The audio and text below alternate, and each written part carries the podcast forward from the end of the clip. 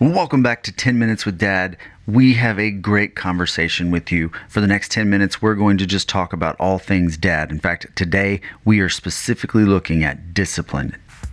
This is 10 Minutes with Dad. I'm Seth, and I'm here with Suit Ministries. Suit Ministries is a ministry dedicated to getting men off the bench and into the game in regards to being the dad that God has called them to be. So many dads, stats will tell you, have checked out. They've they've gotten on the bench. They've sat down instead of jumping in and being a part of the family that God has called them to be. Discipline versus punishment. How can we discipline our kids appropriately without punishing them? And I'm going to talk to you about the difference of those two things. Uh, in fact, sometimes these words are used interchangeably, right? But they're quite different. Uh, to give you a little review, punishment seeks to control a person's behavior by fear or retribution, or by inflicting pain to motivate change. Discipline, though, seeks to tie the unwanted behavior to a natural or logical consequence for that behavior. Discipline does not connect a child's identity to their choices. The Bible is not silent on the topic of disciplining children. Uh, in fact, if you consider Proverbs 13 24, he who withholds his rod hates his son, but he who loves him is diligent to discipline him. The word discipline in Hebrews means to correct, to warn, or to instruct. And in fact, God uses the word discipline in Hebrews 12, verses 5 through 6, to describe God's instruction or correction of his people. The writer of Hebrews says, And you have forgotten the exhortation that addresses you as sons. My son, do not regard lightly the discipline of the Lord, nor be weary when reproved by him. For the Lord disciplines the one he loves, and chastises every son whom he receives. And John echoed this in the book of Revelation. He said, Those whom I love, I rebuke and discipline. These verses communicate two things. First, discipline or instruction is closely tied to love. We can't separate discipline from love because discipline is proof of love. And second, when we discipline our children in love, we are acting in the image of God who disciplines us. Chip Ingram writes that at any time you see God operating as a parent in the Bible, take note. If you are the kind of parent to your children that God is to his, you can be assured you are on target with being the dad that God wants you to be. And though it might be difficult to discipline your child sometimes, keep in mind the meaning of the word discipline to correct and instruct.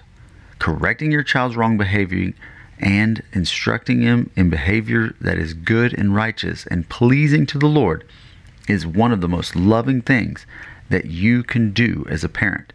And I want you to consider the honor that you have of stewarding your child's life for this short time and the eternal value of discipline.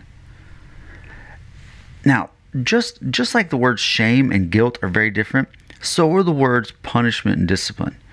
And, and in order to better understand how to connect with your kids and disciple them the way that Christ does, we need to really dig deep into understanding the differences between those two words.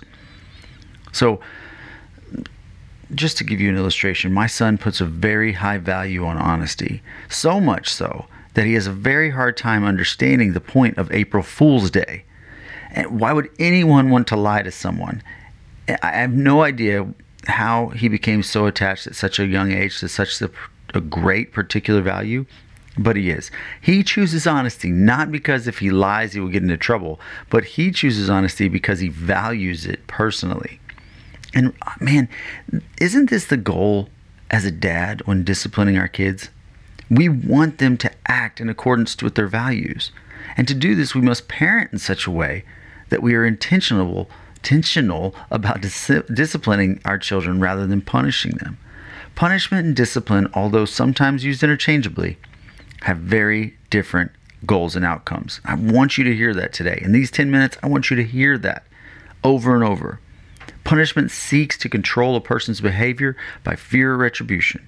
And this may give you the obedience you want in the moment, but it does not do anything to change the heart of the child. All a child learns in the context of punishment is that they were bad for doing this thing, and even more so, bad for getting caught. Punishments focus on the immediate result wanted, not the hard work of molding our, our, our child's character. You know, one study shows that children who are punished actually have less guilt.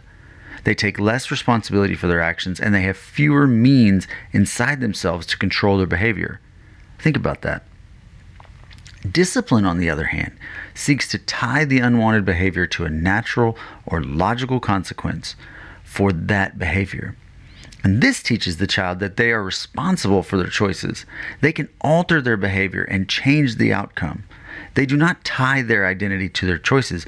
And parents who discipline rather than punish, they reinforce the idea on, that the child is lovable, even if the behavior isn't. And listen, dads, you want to teach your kids why God chose God why God wants us to choose differently in regards to sinful behavior. It's not because we choose that behavior and we are unlovable, but because the behavior itself hurts us. The scripture says, Go ye therefore into the nations and make disciples. We first do this at home, men. We do it at home with discipline, disciplining our children with consequences for their actions, using kind but firm boundaries and consistency. This will all show them they are responsible for the outcomes of their actions. The goal of punishment, though, is to inflict pain in order to bring change. Man, let's choose the harder path, men, when it comes to changing our children's characters. Let's choose the path of discipline. You know, one of my counselors once told me, I need more tools in my parenting tool belt. And some of you, maybe like me, and uh, when you began your parenting journey, you had only a few options to try, and most of them had to do with the way that you were raised. But today, I want to give you this tool of understanding the difference between punishment and discipline. God calls parents to discipline their children in love. And even though sometimes we slip into punishment mode, which connects their misbehavior to their identity, we need to make sure that we stay on top of disciplining. Genesis 1:27 says God created mankind in his own image. Every child is God's image bearer. The goal of parenting is to feed this understanding in a child rather than punish them in a way that communicates they are the opposite. Now, listen, dads, you too are God's image bearer. I want you to strive to parent in a way that model God's grace and love to your child.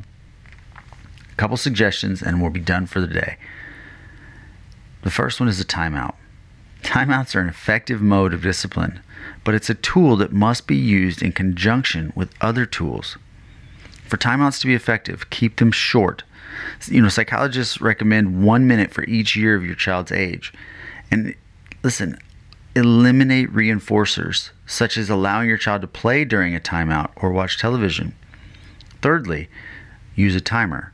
And if a child leaves a timeout too early, restart the timer.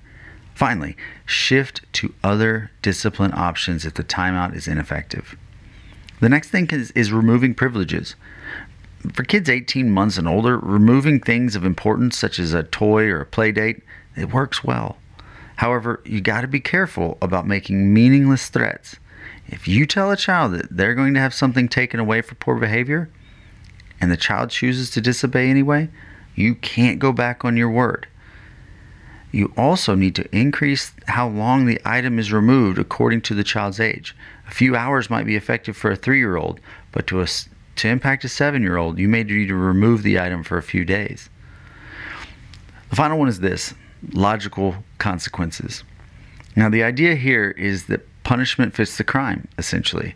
Look for creative ways to connect the child's poor behavior to the discipline. For example, if the child was told not to eat his or her red popsicle on the carpet and he chose to do so anyway, have the kid help you clean up the stain. Men, I'm praying for you and I'm trusting God is meeting you each day as you strive to train up your child in the way he should go. Press on, men. We'll talk to you next time.